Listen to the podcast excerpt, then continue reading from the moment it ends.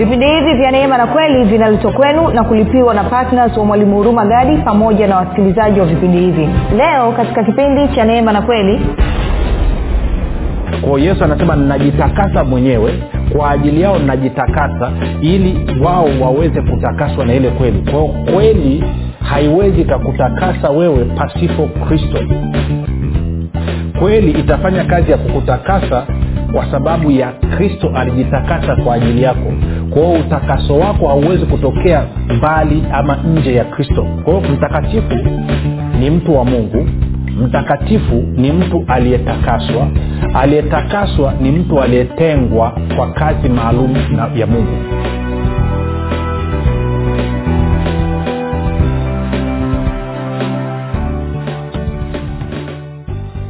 popote pale ulipo rafiki ninakukaribisha katika mafundisho ya kristo kupitia vipindi vya neema na kweli. Jina langu naitwa huruma gadi. Ninafuraha kwamba umeweza kuungana nami kwa mara nyingine tena ili kuweza kusikiliza kile ambacho bwana wetu yesu kristo ametuandalia.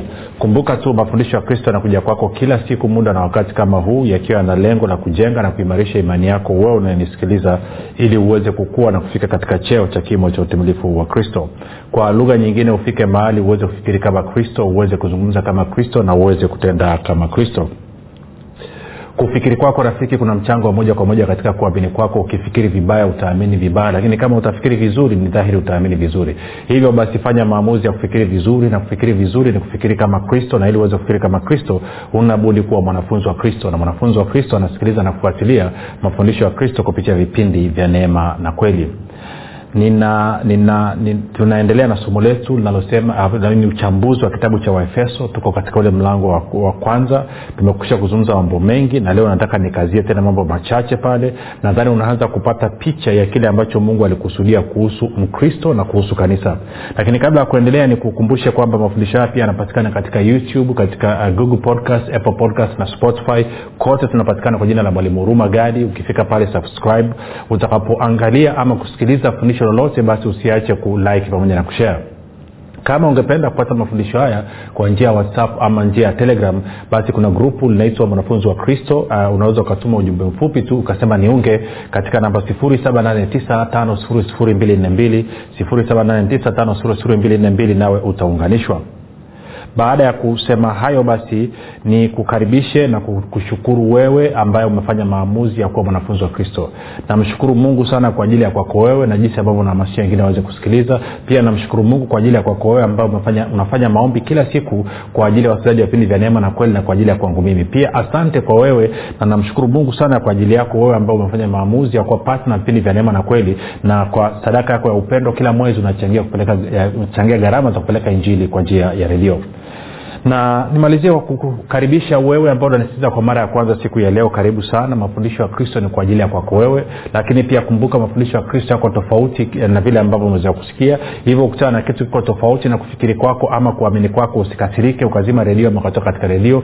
Badala yake tafadhali nipe siku tatu mfululizo za kusikiliza nami na uhakika roho mtakatifu anauweza kukuhudumia na hivyo ukaweza kufurahia mafundisho haya. Baada ya kusema hayo basi nataka tupige hatua tuendelee na somo letu um, waefeso mlango ule wa kwanza nitasoma mstari wa tatu na wanne tena. Anasema atukuzwe mungu baba wa bwana wetu yesu kristo aliyetubariki kwa baraka zote za rohoni katika ulimwengu wa roho ndani yake kristo. Kama vile alivyotuchagua katika yeye yeye nani kristo kabla ya kuwekwa misingi ya ulimwengu. Ili nini? Ili tuwe watakatifu watu wasio na hatia mbele zake katika pendo. Sasa nili, nilizungumza kidogo na nimekuwa nikigusiagusia na kipindi kilichopita tuliangalia tukasema kwamba mungu alituchagua sisi kabla ya kuwekwa misingi ya ulimwengu na akaamua kwamba alituchagua ili tuwe watakatifu na watu wasiokuwa na hatia mbele zake. Na nikajaribu kueleza kwamba anavyosema alituchagua ili tuwe watakatifu na watu wasiokuwa na hatia mbele zake ni sawasawa na vile tungeweza kusema kwamba alimchagua meri awe mwanamke ama alimchagua john awe mwanaume. Na kwa maana hiyo inamaana mary alipozaliwa alizaliwa ni mwanamke ama ni msichana na jinsia ya kike na john alipozaliwa alizaliwa ni mwanaume ama kwa maana ya kwamba na jinsia ya kiume. Kwa hakuna lolote ambalo mary anaweza kufanya wala john anaweza kufanya ili kusababisha mary hana lolote anaweza kufanya ili awe mwanamke ama awe na jinsia si amejikuta yuko hivyo na kwa maana anatakiwa ajifunze sasa na kuishi kama mtu ambaye ana jinsia ya kike. Na aliye mwanaume naye amejikuta amezaliwa na jinsia ya kiume ni mwanaume ama na jinsia ya kiume na kwa maana anatakiwa ajifunze kuishi sawasawa na mwanaume anavyotakiwa kuishi. Kwa hiyo kwa lugha nyingine sisi tumezaliwa mara ya pili tayari sio tu kwamba tumebarikiwa lakini pia tukiwa watakatifu na hatuna hatia. Na mungu ametufanya hivyo milele sio kwamba sasa tumezaliwa baada ya hapo ni wajibu wetu sisi na jukumu letu sisi kujifanya kuwa watakatifu. Mimi na wewe hatuna hata namna moja tunaoweza kujifanya kuwa watakatifu. Hatuna uwezo wa kujitakasa. Tungekuwa tuna uwezo wa kujitakasa mungu asingemtuma yesu kristo aje duniani. Kwa sisi kutakaswa kwetu ama kutengwa kwetu kama nilivyofundisha hapo nyuma kunatokana na yesu kristo. Okay tena nikakuonyeshe mstari tena kwenye yohana 17 sasa tunazungumzia habari ya kumbuka nikwambia mtakatifu lugha nyingine ya mtakatifu ni mtu wa mungu. Na nilikwambia huwezi ukawa mtakatifu mpaka umetakaswa. Na aliyetakaswa maanaake ni kwamba ametengwa awe wa mungu. Kwa hiyo yohana kumi na saba tukisoma mstari ule wa kumi na ngapi? Kumi na mstari wa kumi na saba mpaka wa kumi na nane no mpaka wa kumi na tisa. Anasema hivi huyu ni bwana yesu anafanya maombi kwa mungu ambaye ni baba yake anasema uwatakase kwa ile kweli neno lako ndiyo kweli. Kwao sio tu kwamba tuliona kwamba tunatakaswa kwa imani iliyo kwa yesu kristo lakini pia tunatakaswa kwa neno ambalo ni kweli ya mungu. Alafu anasema kama vile ulivyonituma mimi ulimwenguni nami vivyo hivyo naliwatuma hao ulimwenguni. Sakumbuka kumbuka tuliona kwenye yohana 136 bwana anasema kwamba ametakaswa alafu akatumwa na baba ulimwenguni. Kwao anasema basi watakase kwa ile kweli neno lako ndio kweli. Alafu anasema kama vile ulivyonituma mimi ulimwenguni na mimi nawatuma wao. Alafu kumi na tisa anasema na kwa ajili yao najiweka wakfu mwenyewe ili na hao watakaswe katika kweli. Sasa kiswahili inakuwa ngumu kidogo naangalia kwenye tafsiri ya neno kama amepatiwa msara wa kumi na tisa. Anasema na kwa ajili yao najiweka wakfu uh, kwenye kiingereza naomba sio kwenye ama niangalia kwenye tku kama amepatia amepatia hapana nisome kwenye king james version anasema hivi and for their sake I sancti, for their sakes i sanctify myself. Na kwa ajili yao najitakasa.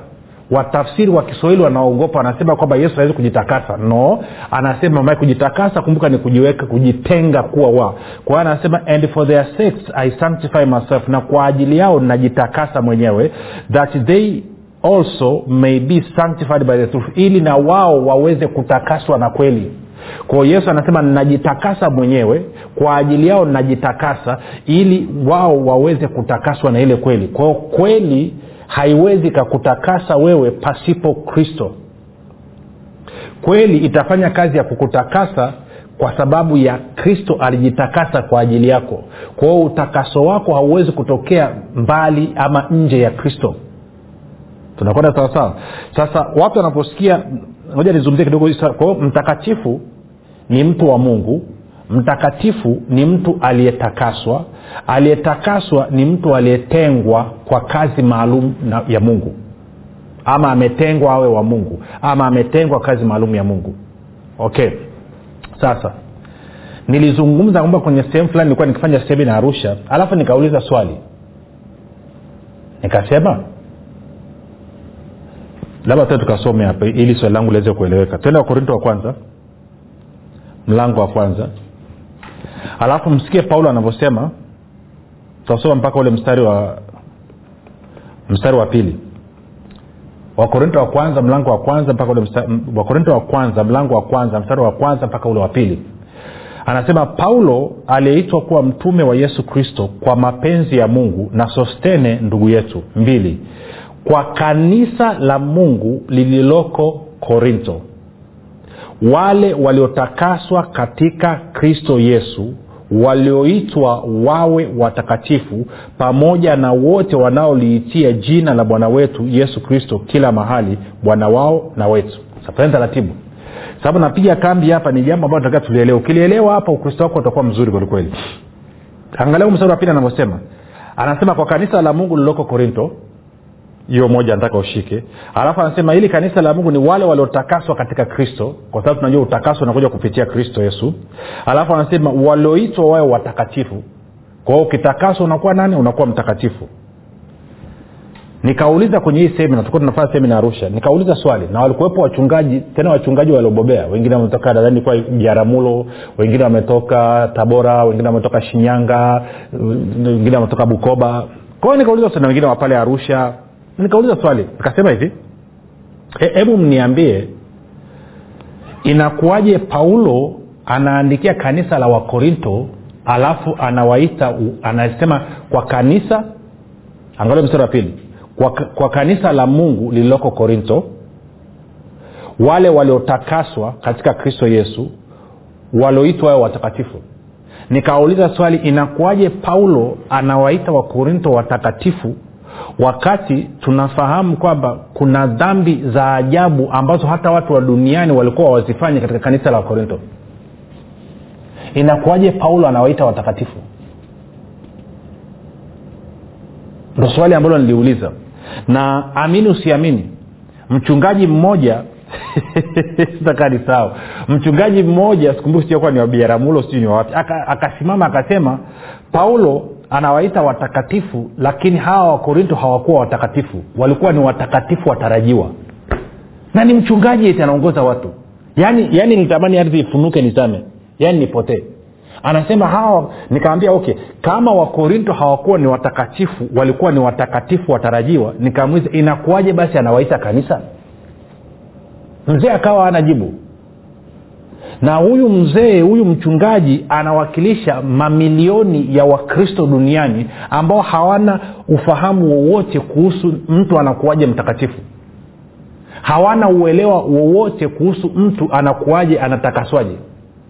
Kwa sababu kwenye akili zao wanadhania mtu anatakaswa kwa matendo yao mazuri matendo yake mazuri ama tabia yake njema.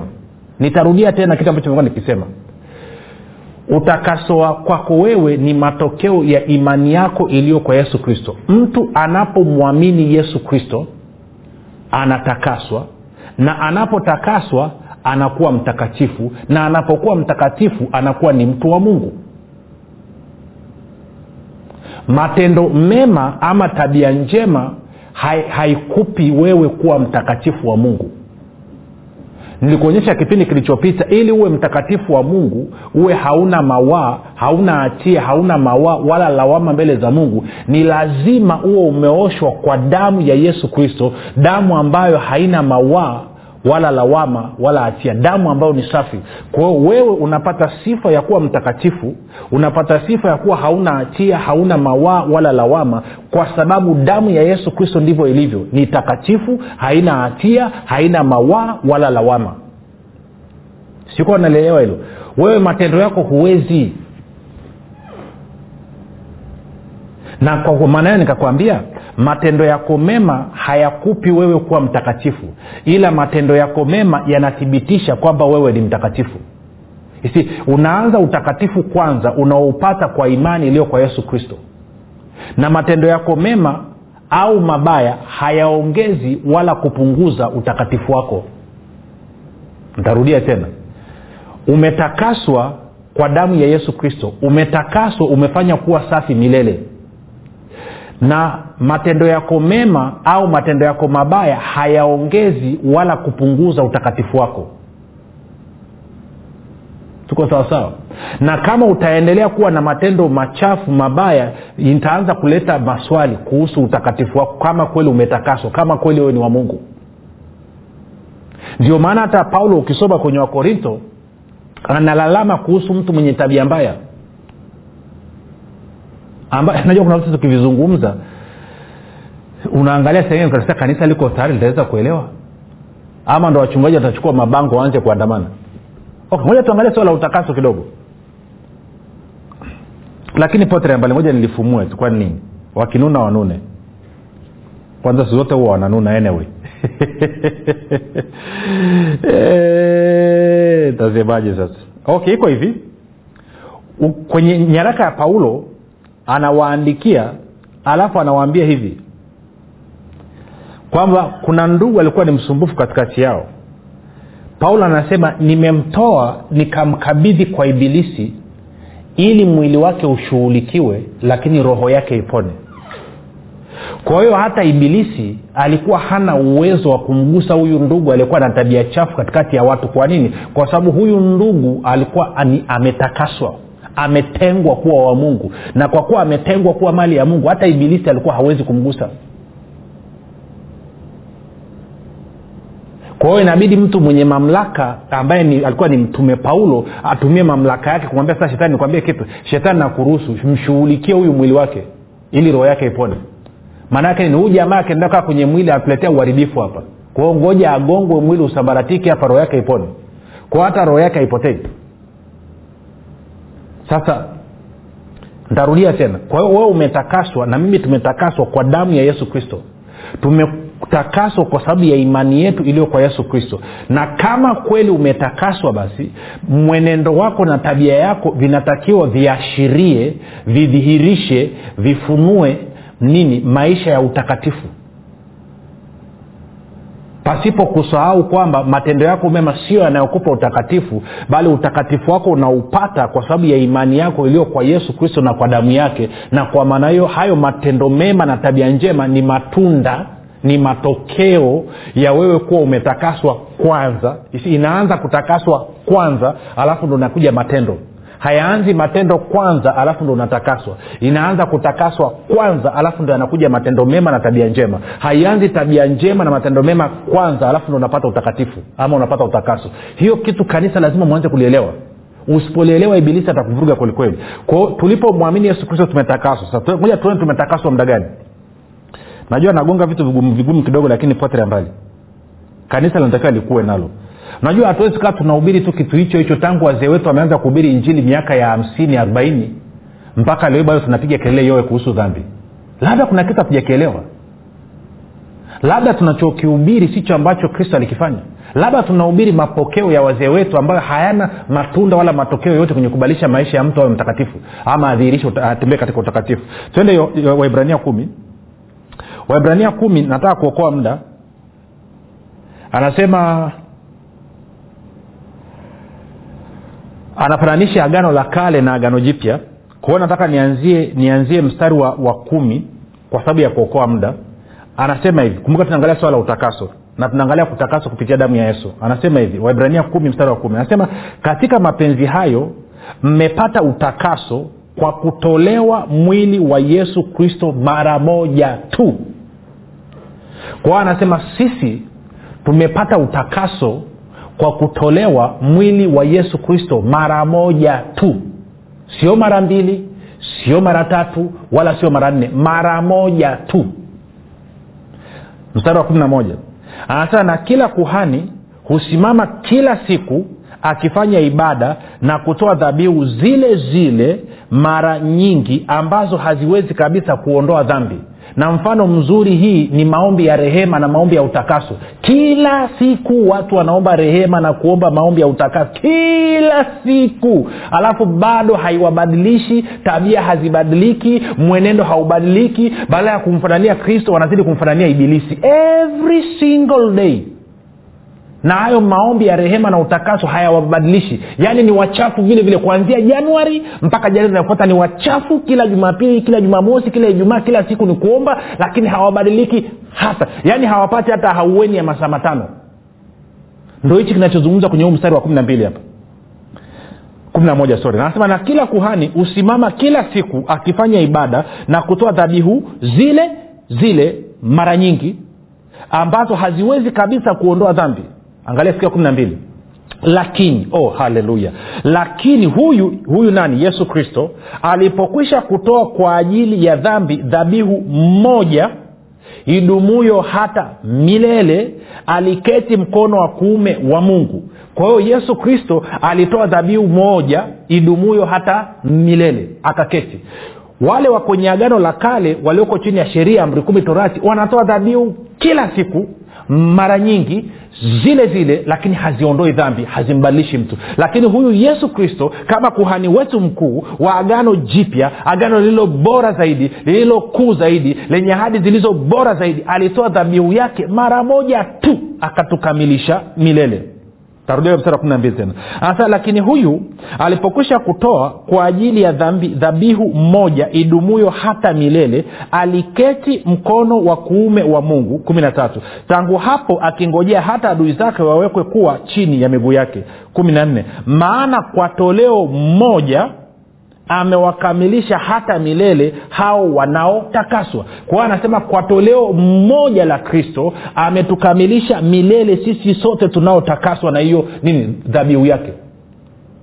Kwa ama umwamini yesu kristo kupitia dhabihu yake na toleo lake mmoja lililotolewa mara moja tu huo umetakaswa milele ama utegemee mapokeo ya kanisani kwako. Kila siku huo unaomba rehema na utakaso lakini haubadiliki. Bado unaendelea kutenda dhambi bado uko vile vile unawaza vibaya unazungumza vibaya unatenda vibaya ama uachane na hayo mapokeo uachane na huo uongo wa ibilisi ambao umetuvuruga kichwa turudi kumwamini yesu kristo. Tusema unajua nini? Mimi nimechoka. Kila siku naomba rehema na kuomba utakaso. Kwa nini nisifanye maamuzi nikamwamini yesu kristo na nikaamini kwamba ninapomwamini yesu kristo na kumpokea kama bwana na mwokozi wa maisha yake dhabihu yake mwili wake uliotolewa mara moja tu ili kwa ajili ya utakaso wangu kwamba napokea utakaso wa milele kumi na nne nitarudia tena. Maana kwa toleo moja amewakamilisha hata milele hao wanaotakaswa. Kumi na tano. Na roho mtakatifu naye amshuhudia kwa anasema kwa toleo moja tumekamilishwa hata milele. Ndio maana kwenye waefeso moja sasa labda utaielewa sasa. Kwenye waefeso mlango wa kwanza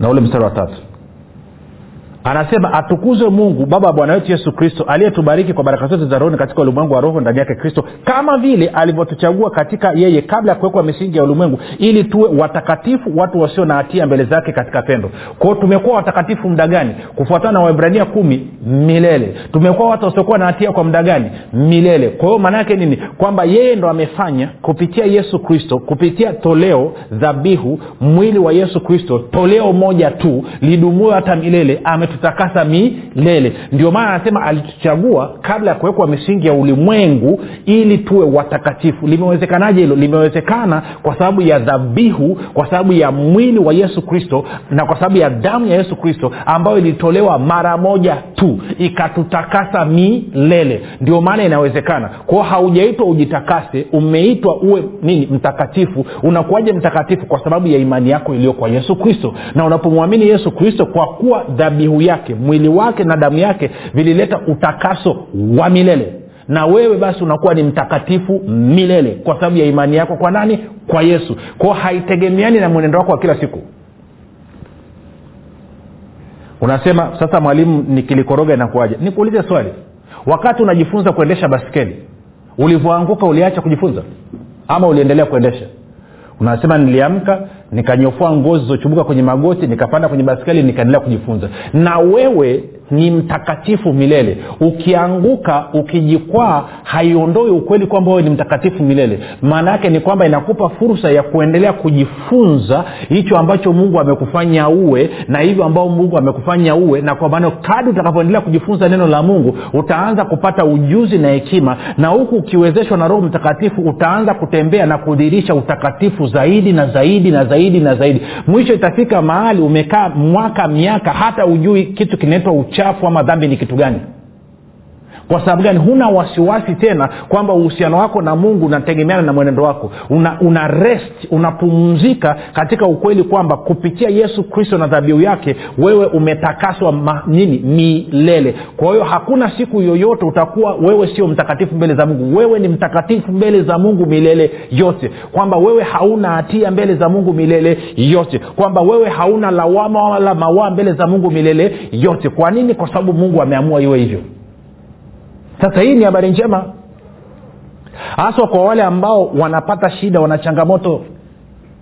Kwa wale ambao wanasumbuliwa. Kitakachokufanya uzidi kutumbukia kwenye lindi la kufanya makosa ni kwa sababu ya hali ya kujiruhusu hali ya hatia na hali ya kujihukumu. Wanaita kwa kiingereza condemnation and guilty. Hiyo ndo inafanya watu wanazidi kufanya makosa. Lakini ukielewa kwamba wewe umetakaswa milele. Wewe ni mkamilifu milele. Na yote hivyo ni kwa sababu ya kile ambacho yesu alikifanya. Na yesu alitolewa mara moja tu maana yake ni kwamba basi kazi aliyoifanya ni kamilifu milele. Hakuna anayeweza kuipindua hakuna anayeweza kuigeuza. Ndio maana mimi na wewe tumeitwa tuwe watakatifu na sisi ni watakatifu milele. Hatuna hatia hatuna mawaa wala lawama mbele za mungu wala sio mbele za wanadamu. Wanadamu wanaweza akatulaumu lakini mbele za mungu ambaye mwenye kauli ya mwisho sisi ni safi kwelikweli watakatifu safi. Itikia basema safi sasa kama wewe hujampokea yesu huko nje. Fanya maombi yafuatayo. Sema bwana yesu nimesikia habari njema. Leo hii ninakukaribisha katika maisha yangu. Uwe bwana na mwokozi wa maisha yangu. Kwa maana ulikufa ukaondoa dhambi zangu na kunitakasa milele. Na kisha ukafufuka mimi niwe mwenye haki. Asante kwa kunikubali rafiki kwa hayo maombi mafupi kabisa na kukaribisha katika familia ya mungu na kukabidhi mkononi mwa roho mtakatifu ambako ni salama. Tukutane kesho muda na wakati kama huu. Jina langu naitwa huruma gadi na yesu ni kristo na bwana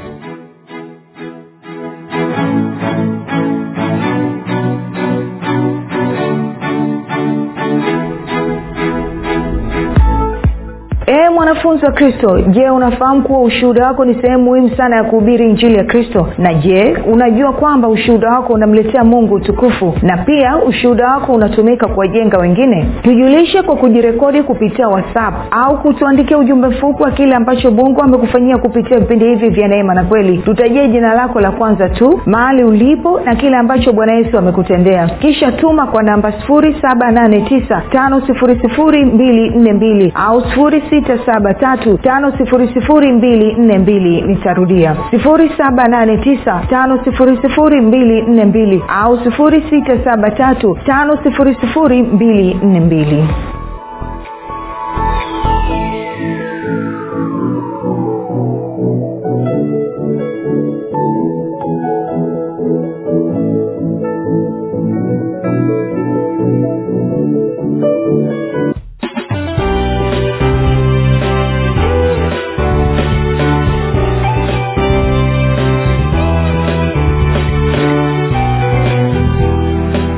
umekuwa ukisikiliza kipindi cha neema na kweli kutoka kwa mwalimu hurumagadi kwa mafundisho zaidi kwa njia ya video usiache kusubscribe katika youtube channel ya mwalimu hurumagadi na pia kumfuatilia katika apple podcast pamoja na google podcast. Kwa maswali maombezi ama kufunguliwa kutoka katika vifungo mbalimbali vya ibilisi tupigie simu namba 7645242 au 7895242 au 6735242